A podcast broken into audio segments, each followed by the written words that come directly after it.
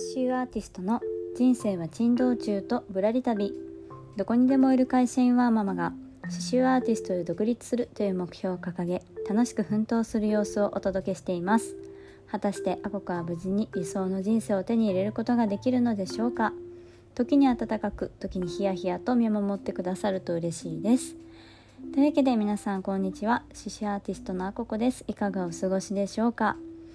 今日ですねちょっとあの今さっき子供を寝室に寝かしつけに行って、まあ、夫が今寝かしつけてくれてるはずなんですけどなんかすごい上で暴れてる音がするので もしかしたらなんかちょっとどんどん音が入っちゃったらすみません。まあそういうこともありますね。はい。やんちゃな3歳児でございます。はい。というわけで、えー、今日のテーマなんですが今日のテーマはとにかく小さく始めるというテーマですえー、これはですね、まあ、何か新しいことに、えー、チャレンジする時の、まあ、コツとして、まあ、よく言われてることでもあるんですけれども、まあ、私なりにそれをちょっと言葉にしてみようと思っております。で、えっと、私自身も結構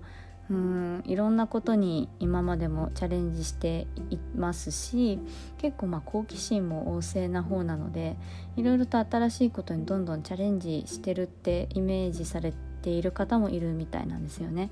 まあ、そんな私からと言ってはなんですけど、まあ、そういった新しいことにどんどんチャレンジするコツみたいなものがあってそれが今日のテーマのとにかく小さく始めるっていうところなんですね。で小さく始めるってどういうことかっていうと、まあ、自分の許容できる範囲の出費と、えー、許容できる範囲の時間で、まあ、12ヶ月ぐらい集中してやってみるっていうのが私の、まあ、最近のやり方ですね。でこの小さく始める、えー、何でしょうメリットみたいなものがあるとするならば何かって挙げてみるとうんまあ一つあ一つはってまあこれが一番大きいんですけどリスクを最小限にして得るものが結構大きいなっていうふうに感じています。でどんなことを得られるかっていうと例えばそれその新しく始める何かがどの程度好きって思えるかがやってみると分かるとか、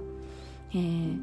それをちょっと、まあ、ちょっとやり方を変えることでもっと好きなことに出会えるかもっていう可能性も広がりますしあとはこれが一番私はいいなと思うんですけど自分の好みの解像度が上がると思うんですね。でまあ身近な身近な例とかあるかなと思うんですけど、まあ、例えばじゃあカフェ好きの人がいるとしてまあ私はカフェをカフェカフェ巡りを極めるぞって思った場合に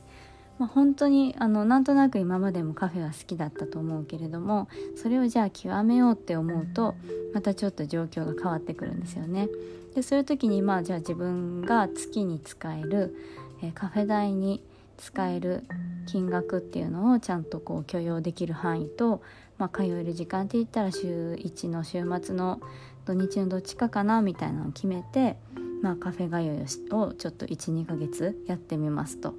でそうやっていくうちになんかそこまでじゃなかったかもって 思うかもしれないですし逆にやっぱりカフェ巡るのすごい楽しいなって思えるのでその好き度合いっていうのも分かりますしでまあそのカフェって言ってもいろんなカフェがあるので例えば、まあ、純喫茶みたいなのが好きな人もいればレトロなカフェが好きっていう人もいればあのポップな可愛いカフェが好きっていう人もいるんですよね。なのでそういうのをやっていくとある程度こう自分の方向性というかあ私はこのパステルカラーの内装で、えー、いちごとかスイーツがすごく可愛いカフェが好きだなっていう人もいれば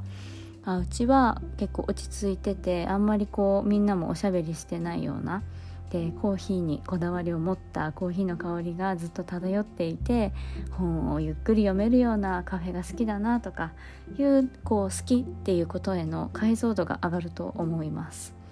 でこれって、まあ、その今回カフェだったんですけれどもなんかそういうのが分かってくるとそこから派生して自分がどういうものが好きっていうこう自分の好みの本質みたいなものの、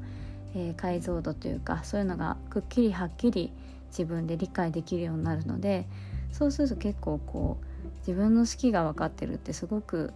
ハッピーなことというかいろんな選択をする時に自分の好きなものをすぐに選べるっていうのが、えー、力がつくかなっていうふうに思ってます。うん、じゃあ私の場合はどうかなって思うとまあ最近で言うとこの12ヶ月えー、12ヶ月1月2月あたりに関しては結構イラストに集中していましたあの iPad を使うようになってでそれで刺繍の図案とかを描くようになったところから派生してもともと好きだったイラストとかを描き始めたんですよね。で、まあ、これも何かこうこう刺繍ってやっぱり時間がかかるので、まあ、イラストが描けて、まあ、それを何か工夫することで、まあ、イラストも自分のこうお仕事の一つになるような可能性があるのだろうかみたいな感じであのいろいろとこうイラストの可能性この1月2月本当にそれこそちっちゃくスタートしていろいろ試してたんですよね。で最初の頃とかは前少し話していたストックイラストっていうのにちょっと注力してみたけれども、まあ、やってみてその場合は私はちょっとなんか違うと 思ったんですよね。でも絵を描くことは楽しいからどういう絵を描くのが好きなんだろうとかいろいろ突き詰めて考えていくうちにあのパターンを描くあのつながる模様がこうつながるような絵を描くのがすごい好きだなっていうことに気づいたのと、まあ、あの YouTube とか見てあこんな風にパターンのデザイン作れちゃうんだっていうのが分かってで、まあ、そこからテキスタイルデザインに目覚めたんですよね。でたまたまこの生地をオリジナルでデザインして販売できるっていうリアルファブリックさんっていうサイトを知ったりとか、まあ、エチっていうあの海外版ハンドメイドサイトみたいなところでは、まあ、そのパターンデザインのデータを販売して、えー、結構ねちゃんとお仕事をされている方イラストレーターさんがいるっていうことも、えー、知ったので、まあ、これはすごく一つ可能性があるなと思いましたし私は多分もうストックイラストはやることはないと思うんですけれども、まあ、どういう人がそういうストックイラストが向いてそうかなっていうのもこういつかねなんか必要とあらば説明ができるようになったっていうのも一つの学びかなと思いますし、うん、なのでこの12ヶ月で本当にちっちゃく始めたんですよね。たまたま持っていた iPad を使ってなので何か材料費が新しくかかったっていうこともなくうんそうですね。で時間に関しては少しかけましたけど、うん。まあ、その間結構まだあの刺繍の今作っているウェディングベールのオーダーの内容がまだ確定する前だったので制作に入る段階の前の期間だったんですよね、まあ、そういうこともあってあのその間にちょっとイラストをちょっといろいろと実験できたっていうのもあるのでまあ、それこそちっちゃく始めた最近の私の事例なんですよね。はい、でこれをやったことでもちろんそのテキスタイルデザインっていうのに可能性も感じましたしでこの iPad でいろいろ絵を描くうちに、まあ、あのそれなりにスキルというか知見が溜まってきたので、まあ、いずれ刺繍にも来そうだなと思うんですよね。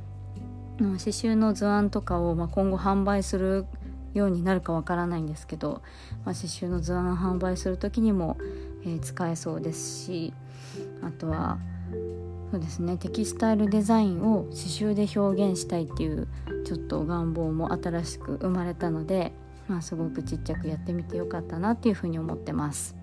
うんまあ、今はあのウェディングベールの制作が、えー、第一優先なので、うん、そうですねでテキスタイルデザインに関しては一旦そのウェディングが落ち着いたら、うん、今後のやり方とか方向性とかちゃんとこう設計してみようかなっていうふうに思っております。はいというわけで今日のテーマはとにかく小さく始めるということで新しいことにチャレンジする時の私なりのコツっていうのをお話ししてみました。あの本当にねやってみないとわからないいい意味でも悪い意味でもそれが本当に自分にヒットするかっていうのもわからないので最初にあのものすごい金額をかけてしまう人っていると思うんですけどもちろんその何でしょうね気概その気気合はすごくすごいいいと思うんですけれどもあの本当にハマれるかはわからないのであのお金は大事に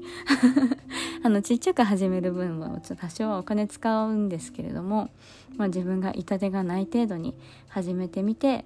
そこから考えてみて本当に必要ならそういうなんかねお金をもうちょっとかけて自分に投資するっていう意味は意味で出費するっていうのは全然すごくいいと思うんですよね。はいというわけで今日はとにかく小さく始めるっていうテーマでお話をしてみました。